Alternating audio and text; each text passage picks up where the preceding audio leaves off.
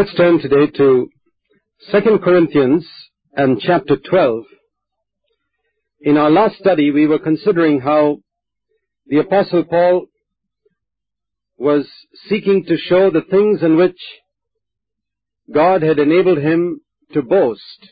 Not the type of things that the false apostles were boasting in, that which the world considers big and great, but that he had suffered for the Lord's sake in various ways and been imprisoned and beaten, etc. And he finally concludes with saying that when he was in Damascus and the king was trying to capture him, he had a most inglorious escape, having to be lowered in a basket. There was no miraculous lifting up of his body by the Spirit like Philip experienced that we read in Acts chapter 8.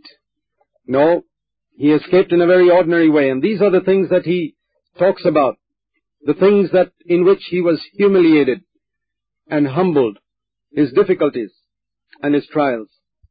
And he goes on in chapter 12 to continue on the same theme, and he says, now I'll go on to visions and revelations of the Lord. He begins by saying it is not profitable to boast, but I want to boast like a foolish man, he says. He's being sarcastic in the whole passage. But coming on to visions and revelations of the Lord, he says, I knew a man in Christ. He's obviously referring to himself as we see later on in the passage. But such is his humility that he speaks of it as a man whom he knew more than 14 years ago, whether in the body I do not know or out of the body I do not know. God knows such a man was caught up to the third heaven. Here was an experience that Paul had of being taken up into the immediate presence of God, the third heaven. God dwells in the third heaven. And this place is also called in verse 4 paradise, which is now the place of departed spirits of believers. This is where Jesus said he would meet the thief on the cross. Now paradise, which was then in the heart of the earth, has been taken up to the third heaven. The first heavens are the heavens that we see, the stars and the sky and all of space. Beyond that is the second heaven, which is probably the dwelling place of Satan and his hosts, the rulers of the heavenlies. And beyond that is the third heaven, where God himself dwells.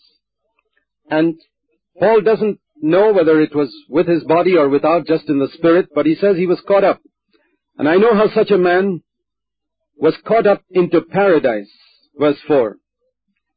And he heard words up there when he was in the third heaven. But he says they were words which a man is not permitted to speak about. There is a lot of empty boasting today among people who boast of having been taken up to heaven and who tell us fancy stories about all their experiences. Quite a contrast to the humility and the genuineness of the testimony of the Apostle Paul. It's his humility which proves to us that he's genuine. He heard words, but they were words which were inexpressible. Words that a man is not permitted to talk about. And that's not surprising, for the atmosphere of heaven must be such that there are things that God speaks to a person which are meant only for him. There's something we can learn from this passage that God sometimes says things to some of his servants which are not meant to be shared with others. They are meant only for oneself. We read in Revelation chapter 10 about the seven thunders, and John heard words being spoken and he wanted to write and the voice said, Don't write, that's only for you. Likewise, Paul heard words, but they were only for him.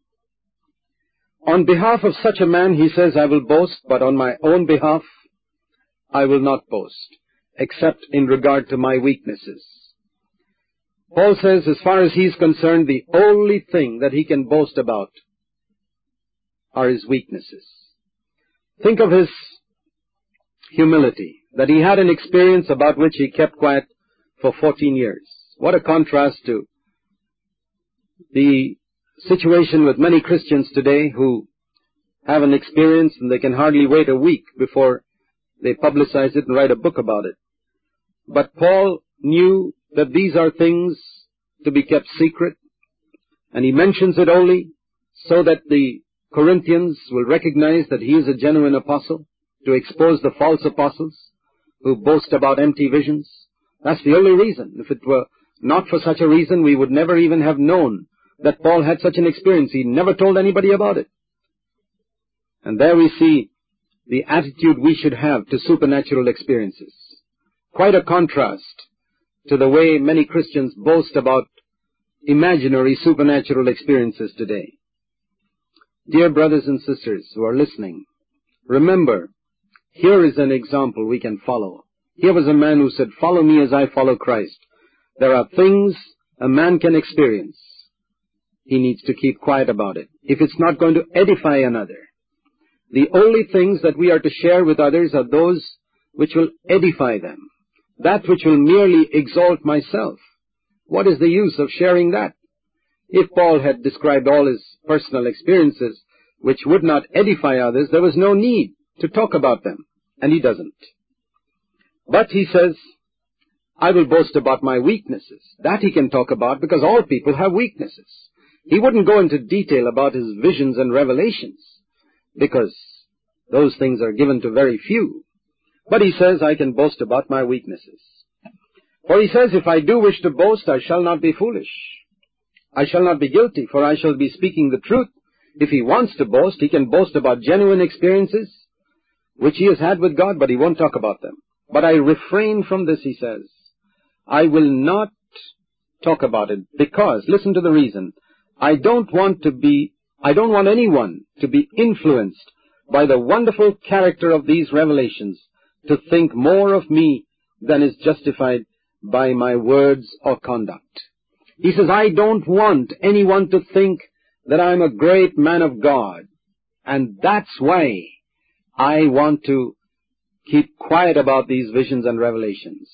What you have seen in me and what you have heard from me. In other words, you are to know the type of person I am by my words and my conduct, what he sees in me and what he hears from me. These are the two things that manifest what we are, what people see in our lives and in our speech. And Paul says, you see my life and you see my speech, and you can assess me. Beyond that, if I tell you about the wonderful visions and revelations I've had, I may exalt myself. Paul was so afraid that people would think of him more highly than they deserved to think of him. What a contrast to the attitude of many Christians today who are actually more concerned that other people should think less of them than they deserve to be thought of. Paul's attitude was exactly the opposite, and that is the attitude of a humble man. That is the attitude of a spiritual man. He's afraid to talk about personal experiences lest other people give him extra credit and value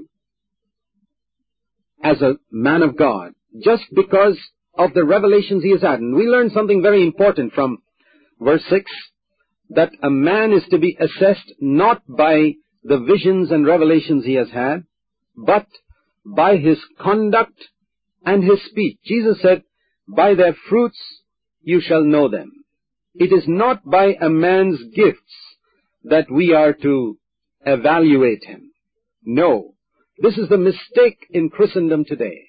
We see a man who has great gifts of prophecy, or a man who is able to cast out demons, or a man who can heal the sick, and immediately most Christians are impressed.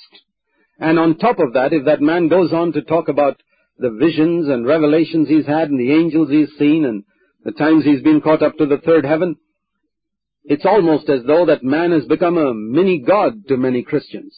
And here is where we have to be extremely careful.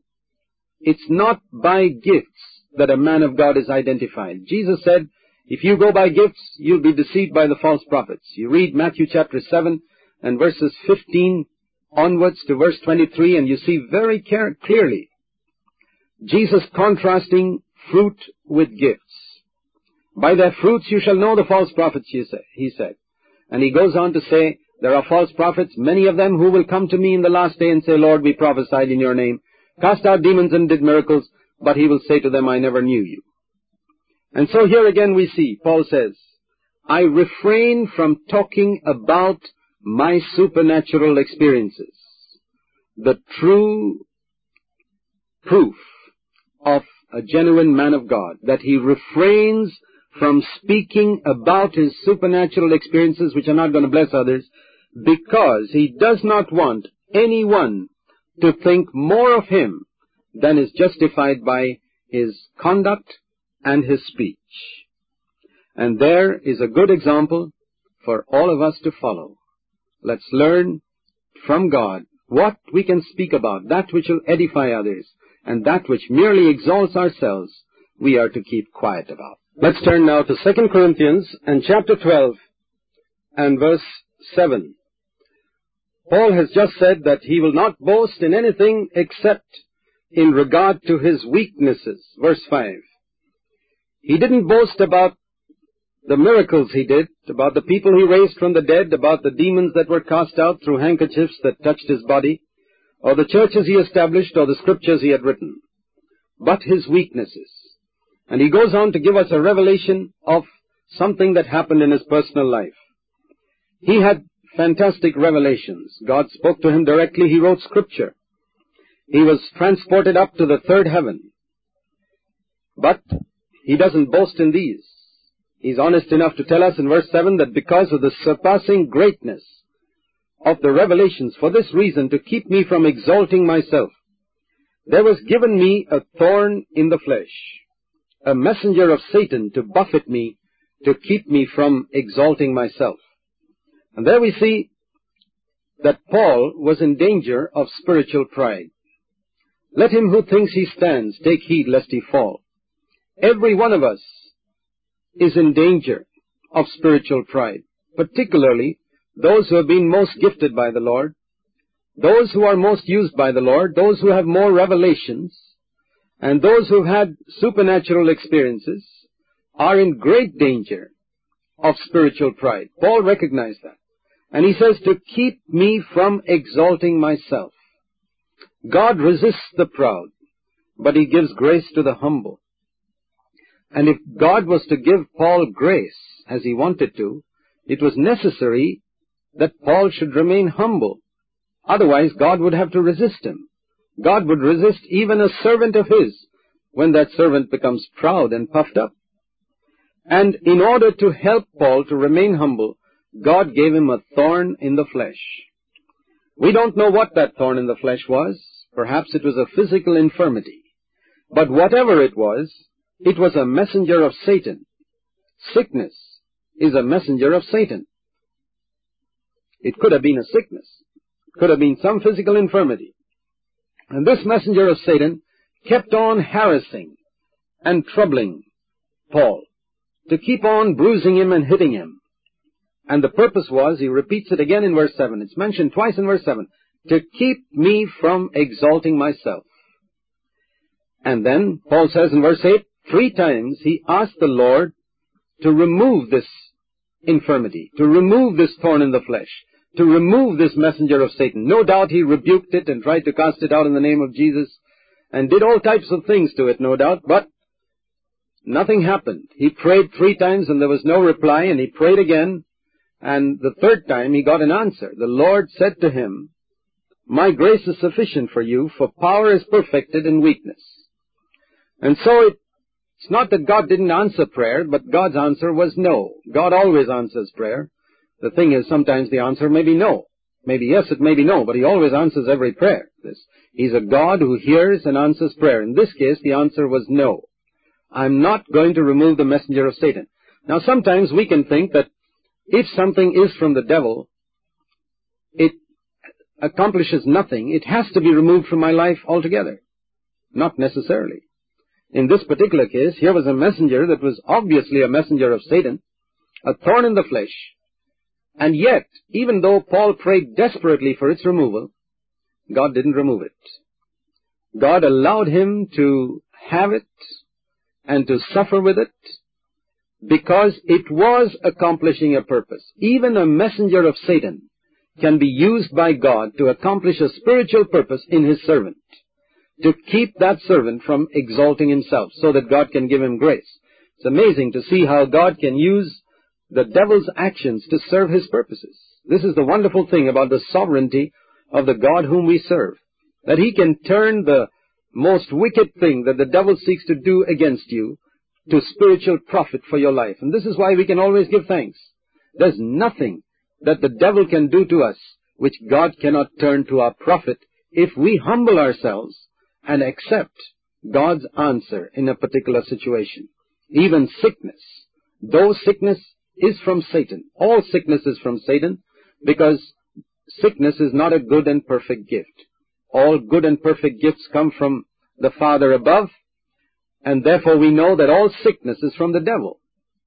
But God may sometimes permit it to remain with a purpose, a spiritual purpose. And so, in such a case, the thing to do is to not to spend our lifetime trying to get rid of that sickness, and not to condemn ourselves for any lack of faith, but rather to humble ourselves and say, Lord, you can heal me in a moment, but if you don't, if it's your will to keep this on me, let it accomplish a spiritual purpose. Maybe to keep me humble so that I can get grace. Paul's revelation of what he went through in that experience has been a tremendous help to suffering saints through the ages. And because he's not told us what that thorn in the flesh was, it applies to every type of thorn in the flesh that we can ever experience. It may not be a sickness, it may be a circumstance that just doesn't seem to alter. It may be some situation, a messenger of Satan, and God can yet turn it to the fulfillment of His purpose, because He works all things according to the counsel of His will. And He can make all things work together for good to those who love God and who are called according to His purpose. And here, the Lord told Paul, my grace is sufficient for you. God's grace is sufficient to overcome every single situation, to make us overcomers in every situation. And we are also told here that God's power is made perfect in human weakness. This is a very wonderful thing that many Christians don't seem to understand. That God's power is not manifested in strong personalities. The strong personality has to be broken down before God's power can be manifested. God has to make a man weak. Paul was a strong personality, a strong-willed person, and God had to take him through situations to break him down so that instead of Paul's power, God's power is manifested. You need to ask yourself, if you're serving the Lord, as to whose power is being manifested through your life and ministry. Is it your power or God's power? Your power needs to be broken down. You need to be made weak. And that's why God arranges circumstances and situations for us where we are made weak so that God's power can be manifested because His power is made perfect in human weakness. And if God's power is not manifested through your life, there can only be one answer. You are not yet weak enough. You are too strong in yourself. Let God break you, and then you'll find His power manifest through you. Let God break you through the situations He takes you through, through the people who, whom He sends across your path to break your plans and to frustrate your hopes. And as He humbles you and breaks you there and makes you weak and helpless, His power will be manifested through you. And therefore, having understood this wonderful secret, Paul says, I will now gladly boast about my weaknesses that the power of Christ may dwell in me. He says, my weaknesses are not something I'm ashamed of. I praise God for them because that's the very way by which the power of Christ dwells in me. Therefore, he says, I'm content. Not just content, but well content. Perfectly happy, we could say. With weaknesses, with insults, with distresses. These are the instruments by which God makes us weak weaknesses, insults. When you're insulted, that makes you weak, small. Distresses and persecutions and difficulties. Are you experiencing distresses, insults, persecutions, difficulties for Christ's sake? These are the means by which God is trying to make you small and weak so that His power can rest upon you. If only you could see that and humble yourself under God's mighty hand and accept the situations and the people whom He puts on top of you, you would find His power manifested. And if you haven't found it, in all this time, it's because you have rebelled against those circumstances. You have compla- complained and murmured instead of joyfully giving thanks in those circumstances. It is when I am weak, Paul says, then I am strong. When we can understand this, that it is in weakness that God's power is manifested, just like we considered earlier, it is in human stupidity that God's wisdom is manifested. Let him who thinks he is wise become foolish. Let him who is strong become weak. Let God break you and make you weak, and his power can be manifested through you. Paul says in verse 11, I have become foolish. All that he's been saying all the way from chapter 11, verse 16 onwards, he says, I'm foolish. I'm speaking like a foolish man. Remember that. I'm not speaking as a man of God should speak. I'm just speaking like a fool. Actually, I should have been commended by you, he says, for in no respect was I inferior to the most eminent apostles, even though I'm a nobody. What is Paul's opinion about himself? He says, I am a nobody. Think of those four words at the bottom of verse 11. I am a nobody.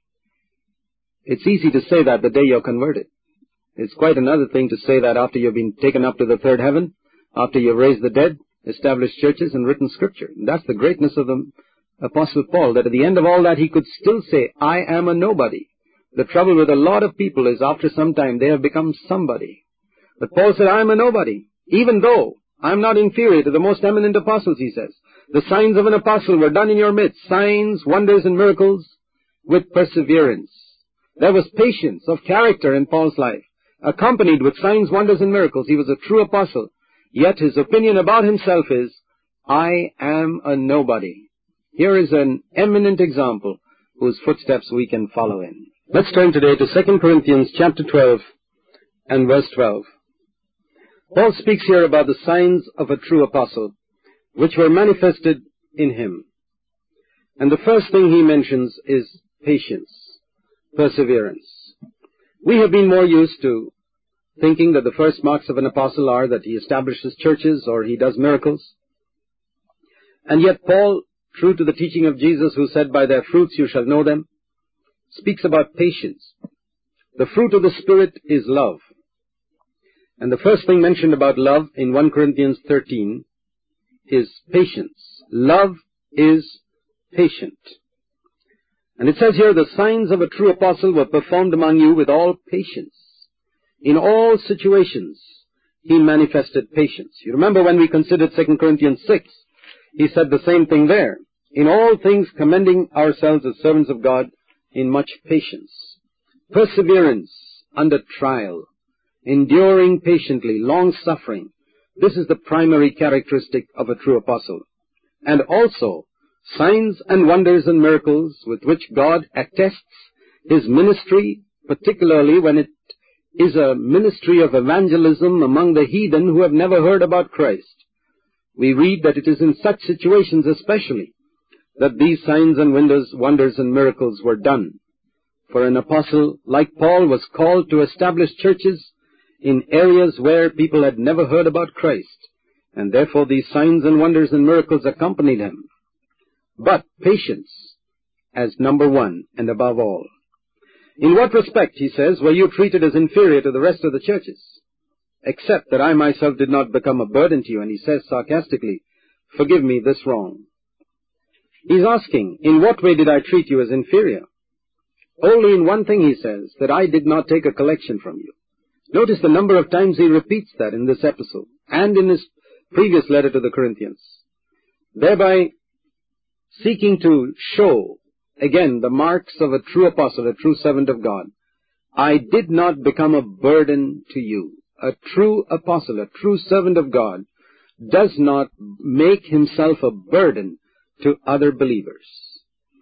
Here for the third time he says in verse 14, I'm ready to come to you and I will not be a burden to you. Again, a repetition of that. We saw that a number of times in chapter 11. Here again, he says, I'm coming the third time and it'll be just like the first two times. I will not be a burden to you. And the reason is, I do not seek you. I do not seek what is yours, but you. Here is another mark of a true apostle and a true servant of God. He does not seek to get something for himself from other believers, but he seeks them, fellowship with them. He seeks their eternal good. He seeks their spiritual profit. Here are wonderful phrases that a true servant of God is manifested by. Verse 11, I am a nobody.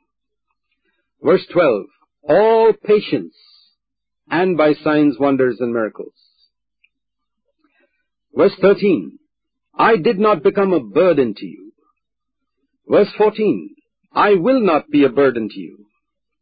I do not seek what is yours, but you. Verse 15, I will most gladly spend and be expended for your souls. A man who can say these things genuinely from his heart is a genuine servant of God and an apostle. It's an attitude that we see in the apostle Paul, the spirit of Christ. Now as we look around, we find that there are many Christian workers who seek not so much fellowship with people as what the people can give them. They seek what is theirs, not them. But Paul said, I do not seek what is yours, but you. He says, just like in the natural world, children are not responsible to save up for their parents. Have you ever heard of children saving up for their parents? Children supporting their parents, yes, but saving up for their parents, no. Parents save up for their children. It's parents who care for the children, and he says, I'm a father, and I care for you. That's the mark of a spiritual father, that he cares for the children. A person who is always seeking to sponge off other people and take money from others, he cannot be a father. He's a hireling. Paul was a true shepherd. He did not seek anything for himself from those to whom he ministered, a mark of a true servant of God. And he says not only that, I'm glad to spend all that I have for you. Not only I don't want something from you for myself, but I'm willing to go one stage further and say I'm willing to spend what is mine in order to bless you, to serve you, and to be expended for your souls, for your spiritual profit. That was the Spirit of Christ that Paul had imbibed. If I love you the more, he says, am I to be loved the less? But be that as it may. Again, a repetition of that phrase that comes so many times in this episode. I did not burden you. It'd be interesting to see how often he says that in the episode. I did not burden you. It's a spirit that comes through, refusing to be a burden to others, ready to carry their burdens, but refusing to put his burden upon them. This is the mark of maturity. A mature Christian is one who can carry his own burden as well as the burdens of others. An immature Christian is one who cannot carry his own burden, much less carry the burdens of others. Paul could carry his own burden as well as the burden of others. Nevertheless, he speaks sarcastically, crafty fellow that I am, I took you in by deceit. But he says, you know, I have not taken advantage of you through any of those whom I've sent to you, have I? Can you say that I have taken advantage of you in any way? Have I used you for my profit or gain in any way? Not at all. I have served you. I have not taken advantage of you. Here's another statement. Listen to these statements. I am a nobody, verse 11. I did not become a burden to you, verse 13. I will not be a burden to you, verse 14.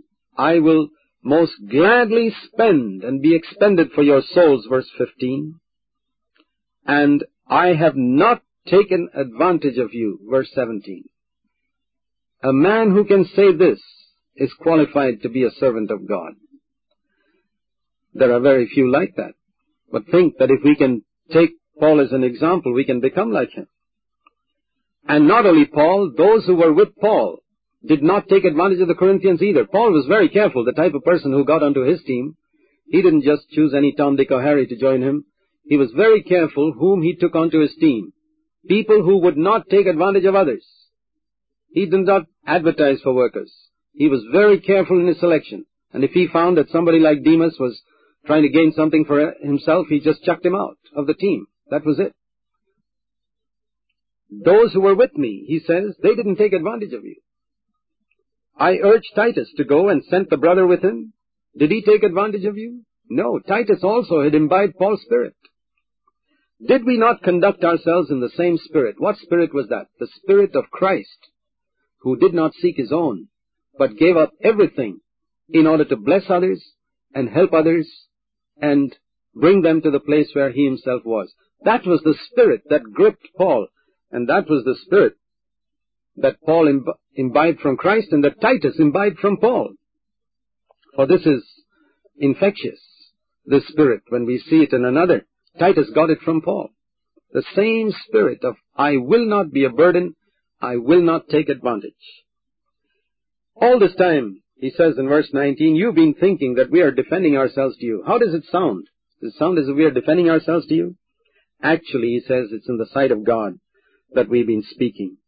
And the only reason we've been saying this is so that you accept the apostolic authority I have, so that you acknowledge that what I'm writing is God's commandments. And all for your upbuilding, beloved. He says, I'm not trying to project myself as a great man before you. I don't want that. But so that you can accept what is written. Now there's no need for us to speak like that today because scripture has already been written. Paul was writing in a day when scripture had not been written. There was a necessity for that. But not today. For I'm afraid, he says, that perhaps when I come, I may find you to be not what I wish, and may be found by you to be not what you wish. And he's talking about sin in their midst that's not being judged. That perhaps there may be strife in your midst, jealousy, angry tempers, disputes, slanders, gossip, arrogance, disturbances. I'm afraid that when I come again, my God may humiliate me before you, and I may mourn over many of those who have sinned in the past and not repented of the impurity, immorality, and sensuality which they have practiced. Notice Paul's attitude towards sin in the church in Corinth. He doesn't say you're just a bunch of rotten sinners. He's, he doesn't say God's got to judge you. Notice what he says, God will humiliate whom? God will humiliate me. Because I'm the, I'm your father. A father is dishonored by the way his children behave.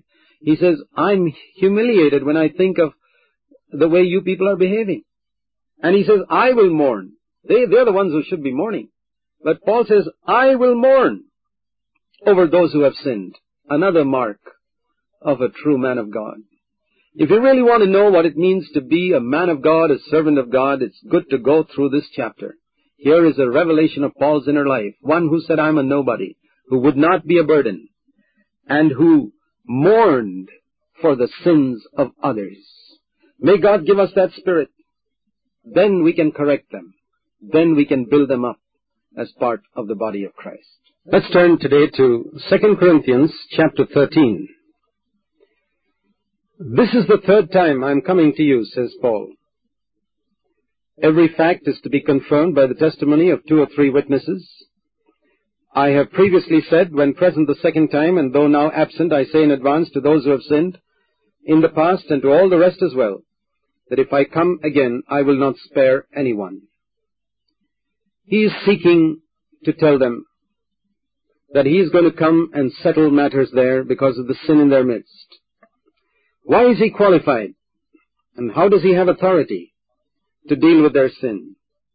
Because of what he said in chapter 12, verse 20 and 21, that he considered their sin as that which caused him humiliation before God. He was concerned.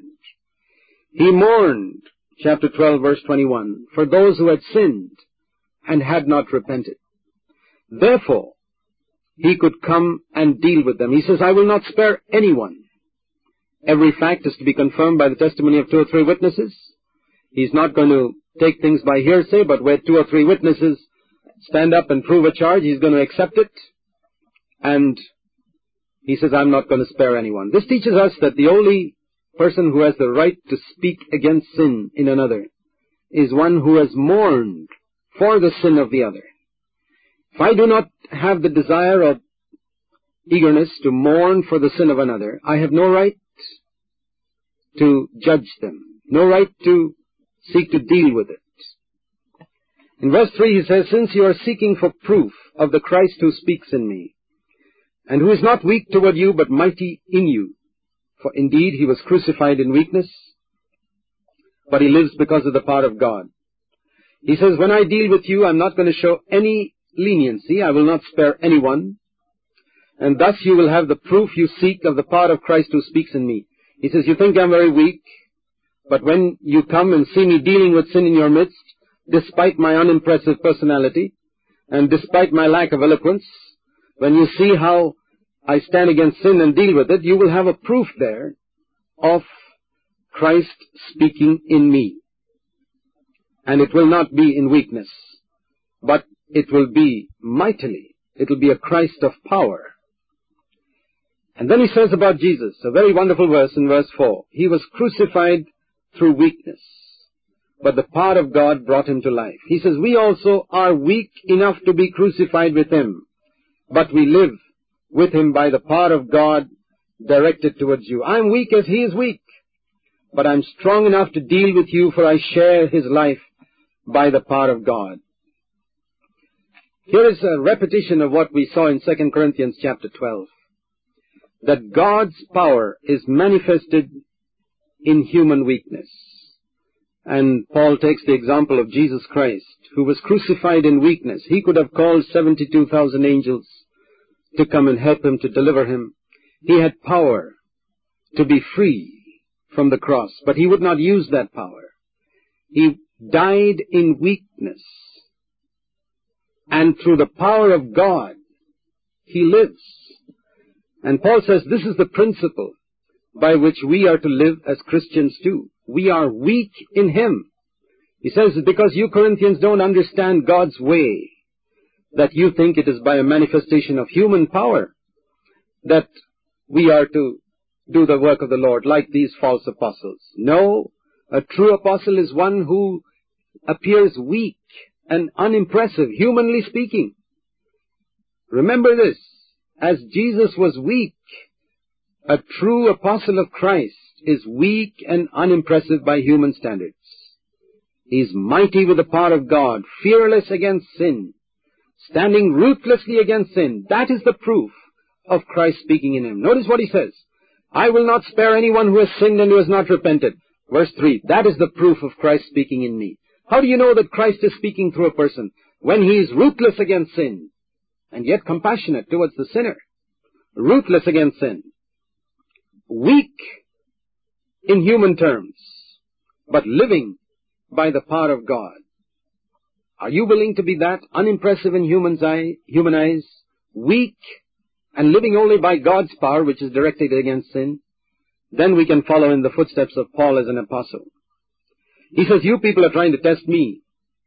But actually, you should be testing yourselves, he says in verse 5, whether you are in the faith. You don't understand what the true faith is all about. You confuse human soul power with the power of the Holy Spirit. You confuse human personality power with the mighty power of God. It's all confusion. He says, test yourselves. You haven't understood God's ways. See if you're in the faith. Examine yourselves. You're examining me, whether I'm a true apostle, but examine yourselves. Don't you recognize this about yourselves, that Jesus Christ is in you? Which Christ? Not another Jesus which these false apostles preach, but this Christ, spoken of in the previous verse, who was crucified in weakness. This is the Christ, the true Jesus Christ who has come to live in you.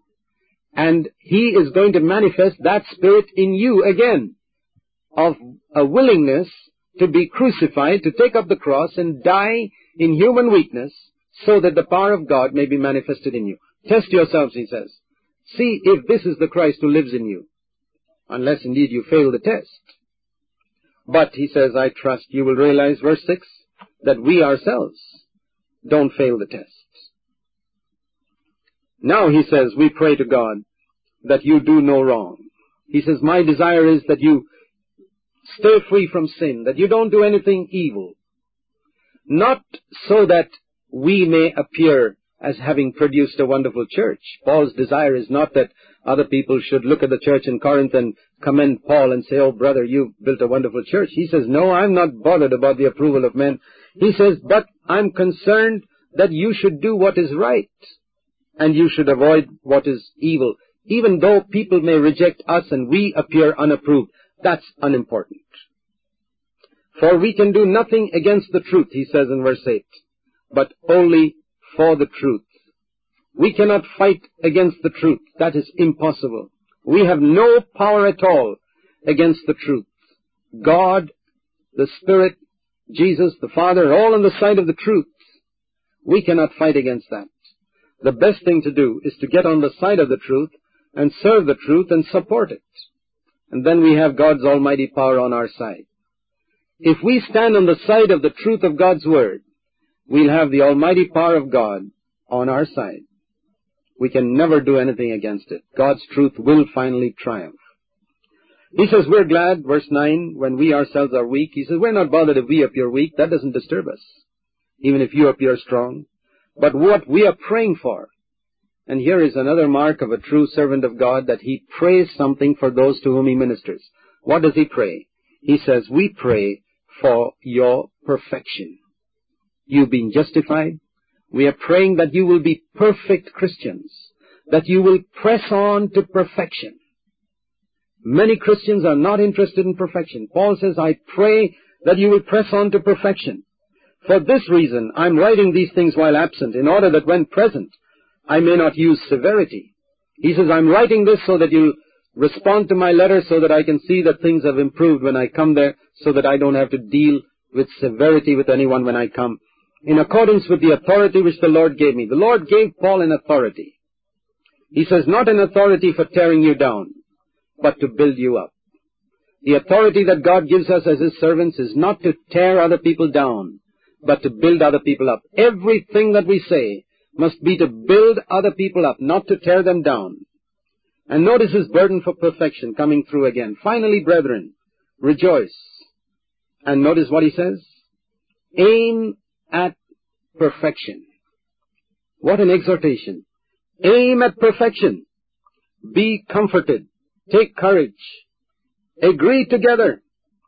And live in peace. These are his closing exhortations. Aim at perfection. He says, we are praying for your perfection, verse 9. Aim at perfection in your personal life. Take courage. Never, never be discouraged.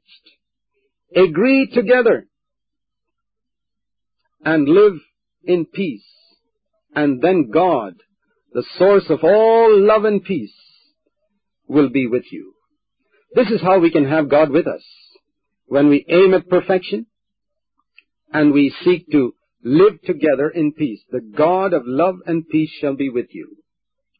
Greet one another with a holy kiss. All the saints greet you. And a concluding prayer for the Christians in Corinth. The grace of the Lord Jesus Christ, the Son of God, the love of God, the Father, and the fellowship of the Holy Spirit be with you all. That's how Paul concludes. And as we've gone through Paul's letter to the Corinthians, we've seen how Paul has revealed his inner life in this epistle more than in any other epistle that he's ever written. And that's why this epistle is worthy of very close and careful study, because it reveals the type of man whom God can use more than any other epistle in the New Testament. Many epistles teach doctrine, but here is an epistle which teaches what a man of God should be like. May God make us like Paul.